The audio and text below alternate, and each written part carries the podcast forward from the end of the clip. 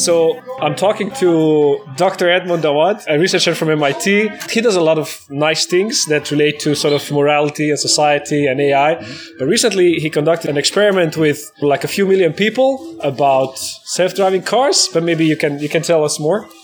Yeah, sure. So this was a website that we built called Moral Machine. It generates random moral dilemmas that are faced by driverless cars, and it asks you what the car should do in uh, unavoidable harm scenarios. So, for example, it will show you a car uh, headed on, on the street, and then let's say three pedestrians jump in front of it brake fail, the car is about to kill them, but the car could have an option to swerve to the other side.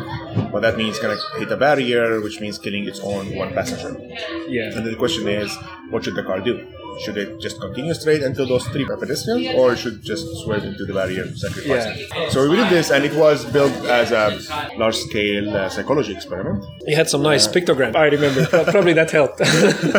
It did. We actually hired the designer to design the tiles and the characters. Uh-huh, uh-huh. Yeah, and at the end of the exercise, so you go and you do 13 of these scenarios, and then at the end it shows you some kind of summary of your results, like here's the character that you sacrificed the most, or the character that you saved the most, and how much. When it comes to saving more lives, this is how much you care about that, and this is how you, you compare to the rest of the world. Mm-hmm, mm-hmm. And the website blew up beyond our expectation, and we had a lot of people coming from different places.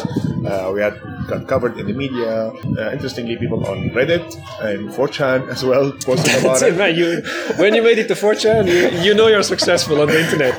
But we were also worried because like, when it goes to 4chan, you don't know what's going to happen next. So it, multiple people put it on Reddit, and one of them went into the front page.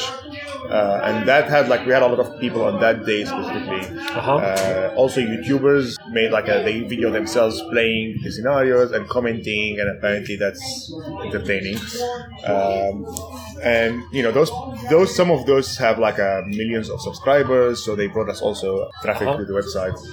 And every now and then, somebody like some media write an article, they mention the website. You could see a correlation in terms of visitors. yeah, so we could see on Google Analytics as well. We can always see that how, how many people we still we still Yeah. have like a like continuously 15 people online. But there was there was a time where we had like 7,000 people at the same time uh, online on the website. Now the good part is that we had people coming from different countries as well.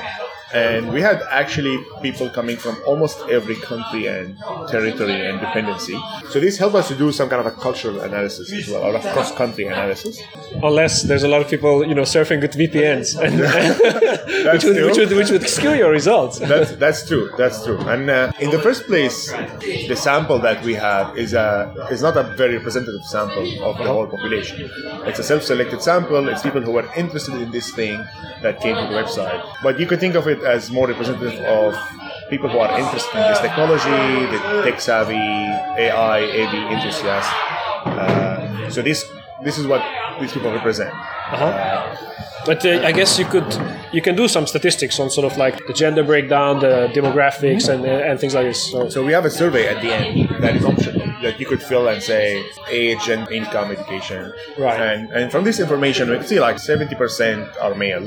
that's not too bad actually. For a lot of lot of surveys that we do on the internet are much more skewed towards Yeah, yeah. 25 year old males. So yeah. Yeah, and we still have like people who are like less educated, but mainly like highly educated Uh-huh. people. But we could, for example, you know, if you filter on in terms of like, let's say we can only consider countries that we had at least 100 percent from, we end up with 130 countries, and we could actually, first of all, we had like a nine attributes that we tried to measure the influence on. Uh-huh. So we tried to see, for example, one of them is uh, age, like if you put younger versus older, how much people prefer to save the younger, for example. this younger versus older would be like self-driving cars driving, and then there's a kid inside the car and the grandma on the crosswalk, and then Yeah. do you choose to swerve or not, mm-hmm. or, something? Yeah, yeah. So this was one factor, and of course, you know, we expect that many people would prefer to save the younger, and even some experts or ethicists might have arguments for that. In the health system, for example, it is kind of justified to give priority for the younger. You know, when the Titanic sank, there was like a clear priority list of Yeah. you know children and women first, and then the men only after yes, yes, and uh, which many people now criticize as, Yeah. as being outdated. So the other thing is male versus female, Mm-hmm. and also we expect that you know women will be given priority. Uh, we had other things as well, like fitness level, like large versus fit. We had social status or perceived social status. They're like, uh, you know, executives, males and female executives versus a homeless person, Uh-huh. humans versus animals, uh, our pets. We just had dogs and cats. Uh, we had. Uh, Probably everybody killed the cats. so the, at the end, when we show the, we have one plot that shows you the ranking of all the characters, Uh-huh. and at the bottom, at the lowest three are the cat, and then the dog and the criminal. And the criminal is in between the dog and the cat. So the criminal, so, so the, people prefer dogs as opposed to criminals. so dogs are. Yeah, because you know dogs they love you. They they are they are a rewarding experience. and some people were really uh, disappointed that the cats came at the end. Oh man, I have a cat at home, and uh, the cat in no way measures up with the dog. The dog actually interacts. The- For the cat, it's a unidirectional sort of. you give him food, and that's it. The dog, the dog at least returns something. You're the first uh, cat owner who says that to me about, about this Man, the cats are ungrateful creatures. But you know, you have nothing to do. They are they are soft and fluffy, so so that's Yeah, so we had that, and then we had also the number of lives, so like uh, more versus fewer, and then we have other things like whether the car should stay or swerve. In psychology, there's this thing about the omission bias, like leaving people, like if you keep the car going on its own, you kind of like you let these people die, versus if you make it swerve, you like kind of making them die. It's like uh, the you actively you- made a choice. Yeah, you actively made a choice versus like a plausible deniability of saying. But it's don't you who's making the choice. You just have to write the code who- that, that makes this choice, right? So True, true, but like you know, you don't have a steering wheel. But some people would say, you know, the car should not, you know, the car should not change its route, you know, to kill someone, to sacrifice someone, I think, to save someone else. Uh, so there is this kind of bias. It's already documented in psychology, so we wanted to test if, if it holds here as well. And then we also put passenger versus pedestrian. That's also one of the biggest debate whether the car. So you have arguments on both sides. Some people would say the car should give priority to like more protection to their own passengers because you know you're the person who owned it, you're the person who You paid for it. you paid for it. But then you have people who would argue on the opposite side and say, well, as a passenger, when you bought the car, you kind of knew what you're getting into, but as a pedestrian, you're like an externality. You You're just not- using the public space. you did not even buy into the system. So there are arguments on both sides, and even in the system where many people say that that most driverless cars will not be actually bought, they will be mostly like system more like a Zipcar. Yeah, leased or something like this. Uh, a lot of people say ownership is vanishing. You know, these Yeah. millennial kids, they don't really care about ownership. He just cares about the service being available at the right time, at the right place. Yeah, yeah. So even in that case, as a passenger, you're also not owning the car, right? But it's still at the same time, you're at that moment, you're like, uh, you feel like it still like owes you something. Then the then it gets tricky in terms of cascading the responsibility. So then the algorithm that goes into the car, it's the responsibility of the car manufacturer, unless it's a regulated industry, at which time it's responsible of the government or taxpayers. And then I guess this is where the experiment comes in. So then, can you make an algorithm which keeps everyone happy? And I guess you can't, right? So No, so that's so. This is where the dilemma, right? So the dilemma is if there is a possibility that you could avoid an accident, of course you should do that, right? Everybody agrees on that. If, but when you come to things like if we can minimize, let's say, if you can either have this, the car will either kill this group or this group, even if it was one of them more than the other. There are a lot of arguments about that. You should always save more people. Mm-hmm. But there are other arguments that say you should never try to trade lives to each other. It's like you should not put lives against each other. Yeah, And in yeah. that case, there might be some other rules, like the omission, for example. Like the car should just continue on its on its route. But it becomes even harder when if it's just not the number of people. It's just like the same number of accidents, but it could be either 80% cyclists and 20% passengers, or the other way around. theoretically, for each route with a smartphone, you could select the, the choices that the car takes on that route, right? Yeah, and like the issue is that as a society, you would like to agree on something. Yeah. If you don't, then then uh, the other option is that you're gonna leave this to the manufacturers. Of course, the manufacturers will just do whatever is best for them. They want to minimize right? responsibility, right? So minimize responsibility and maximize also uh, adoption rate. Let's get back a little bit to something that is more mundane than driverless cars making those decisions on the street. Like when you go to buy a car yourself, you might decide to buy an SUV or a sedan. Yeah. And you're making an ethical choice at that moment because if you buy an SUV, you're getting a big car that will save you, give you more protection, but at the cost of everyone else on the street, right? Oh yeah, yeah. Also, like it's probably wor- worse for the environment, right? So you're making this choice. Unconsciously, or maybe consciously, you're prioritizing yourself against the common. when you start driving yourself, there are so many things that you do when you're driving that are also shifting risk on the street. Right? Like if you, let's say you're driving and you see that traffic light is turning yellow, right? You might speed up, or and in each of these cases, you are basically increasing the risk to, one side or the other. Like you just stop, then you have someone behind you. If you speed up, then people on the other cross rail. These decisions influence how the risk is being distributed around in the streets. Yeah. Another example when you're driving in your own lane and whether you decide to go closer to the right part of your lane or the left part of your lane. Now, let's say if you have a big truck on your right, cyclist on your left, now you might be inclined to, let's say, go closer to the cyclist. Right? yeah, yeah. Like you're, you're a person like you're an altruist, like yeah, and I like but when it comes to actual decision, you're just like it happens intuitively, right? You decide to save yourself.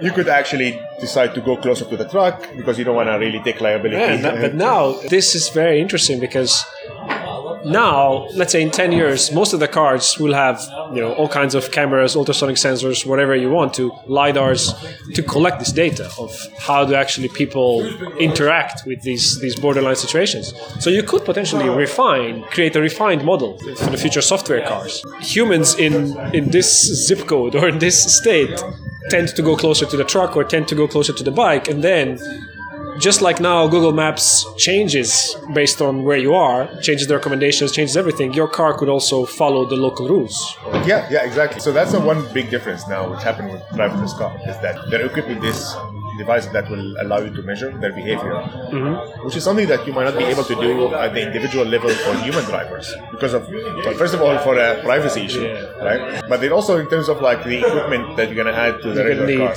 Right? So now that you have this, now you could measure on on the long term how whether a person is biased or not, right? Or whether a car is biased or not. And the same, the issue is that maybe you as a one driver you don't have that influence because how much how often do you drive and how long do you drive but if you have this driverless car it has the same software implemented in hundreds of thousands of cars that will drive millions of miles now if you really decide to go closer to the truck that could really Change the entire system, yeah. aggregate, you might end up in aggregate saying, well, 80% the accidents are for cyclists and 20% passengers. And uh, what I was thinking is that also we don't know if actually the human drivers now are taking rational or sort of death minimizing decisions at all. We So, don't know. Yeah. Yeah. So you don't know the baseline. We don't. That's the issue. Like that's why this is something that is needed to be talked about mm-hmm. because maybe at the human level it might be fine, especially if you have humans who have different driving styles. Yeah. But with because of the multiplicative effect of driverless cars, now if you decide on something that will have It's going to blow up. Yeah. Yeah. So, what were the, in terms of regional differences, what were some of the most striking differences that you that you observed? So first of all, we found that we could actually that countries cluster into three big clusters. Uh-huh. Uh, Western countries, or we call it Western cluster that have many Western countries, and then one uh, Eastern, like one cluster that has many Eastern countries, and the third one, interestingly, has two sub-clusters. One of them Latin American countries, and one countries that are former French colonies Okay. for some reason. And you could see how these each of these clusters, their preferences kind of are different from each, from each other. Uh-huh, uh-huh. So, for example, when it comes to sparing the young over the elderly, this is something that is quite universal. Like almost in every country, people have preference to spare the young over the elderly. Yeah. But that preference, the magnitude of this preference varies between Uh-huh. different countries and varies between the clusters. So you would see, for example, that Eastern countries, uh, for example, they have a higher respect to the elderly. So you see this. And then you can actually Yeah. see this in the experiment. And then, because obviously, empirically, it is known that sort of in, in Eastern countries you respect the, the family and the grandparents much more than some Yeah, from the more individualistic oriented Western countries. And you can see this in the experiment. Yeah, yeah, yeah. It's awesome. And so that's one thing. For example, uh, you could also see the uh, the correlation. What are things that could predict these differences? So, for example, you could see that individual. You just mentioned individualist society, and that's something that we actually did. We have like a measure of how individual society. So, for example, some society they trust institutions people care about the individuals about their reputation. These societies don't have corruption they're, value honesty being on time this kind of thing. And then you have the collective society which is they don't trust institutions so people seek their extended families for protection uh, and, and they have their uh, loyalty to the family. And in this society you see family ties are stronger. You even see uh, marriages across families that are kind of strategized in that aspect. But also, you would see corruption is high in these societies because, you know, nepotism, for example, like it's better to hire someone from your family because that would be more useful to you than an honest individual stranger. So we see that, for example, individual society, they believe that everybody is equal, it's like egalitarian. In these societies, more is always better than fewer. So in this, you would see that uh, the tendency to spare more lives Uh-huh. becomes stronger in these societies. Weaker in the collective society because other factors becomes more important for. You don't save the criminals they're there as much, I guess. Yeah, yeah. For me, it's actually very hard to put a sign over it. You cannot really put a positive or a negative sign over either of the of the approaches. It's just how different societies interact. It's impossible to reconcile, right? So there's really no universal way in which you could sort of program a self-driving car based on this experiment result. So that is kind of like the main implication of our paper, is saying that if you want to come up with universal ethical code, then it might get some challenges. Now, the issue is that there is some universality to it, that the direction of these preferences are universal. Like uh-huh. young is preferred over the elderly, females are preferred to the males, these higher social status, all these things. But the magnitude is different. Uh-huh. Now, let's just take one less controversial example, which is pairing the people who are legally crossing versus illegally crossing. Uh-huh. So, we found that in general, uh, in most countries, people spare people who are legally crossing over people who are illegally crossing or jaywalking. Now, this is something that you could also have arguments on both sides. And by, by both sides, I mean that they should be treated equally versus give advantage to the legal crossing. Like, for example, people will say, you know, if the whole dilemma came about because of someone who was jaywalking, then it's unfair that you're gonna penalize the person who's actually legally crossing. Yeah, exactly. Right? And actually, the German guidelines does mention this. So Germany had also their own. Uh, they they made a committee in 2016. The committee of experts they gathered together for a while and then came up with some rules Uh-huh. for driverless cars. And one of them was saying that you know the car should not penalize people who did not For respecting the law. yeah. But at the same time, they also say, but people who are not, you know, who are like uh, illegal crossing doesn't mean that they should always be, you know, you know, like. Trampled. Yeah. So they don't say they didn't mention specifically in that way, but they mentioned something that is uh, quite close. So they say, I guess it was more understood in the context of passenger versus pedestrian, like people who are pedestrians they kind of didn't buy into the system. They should get a priority. But they also say, but the drivers of the car should not come last. It's kind of like it's not conclusive. Yeah, it's not saying anything Yeah, basically. yeah. It's, it's just that they had a different groups of experts. They, yeah, they end up putting both. Yeah. And that's kind of a that's where the part where like if you come to the legally crossing thing, in countries where the rule of law is very strong, uh, we found that people are more likely to spare this, the legally crossing. Uh-huh. Uh-huh. Now, if you have a rule that, let's say, if you have a software that that is implemented in a self-driving car, and now let's say a company could come up with a, an update, Yeah. and that update, it's gonna make the car do less accidents, but only if people are crossing legally. Uh-huh. While it could actually become worse if people are jaywalking. So should the company make that update or not? Yeah. And now, in what we, even what we find in this case, countries where the rule of law is strong, like Japan or Germany, they would be happy with this kind of update. Uh-huh, More uh-huh. have been saying, you know, like if- if, you're a jaywalker, you Whatever. should- yeah, like it's like it's clear rules. Just follow the rules, man. Right? While in other countries, like let's say uh, Colombia, maybe, or like in uh, some Arabic country, people would say like, "No, like I'm a jaywalker. I don't." want That's be fine.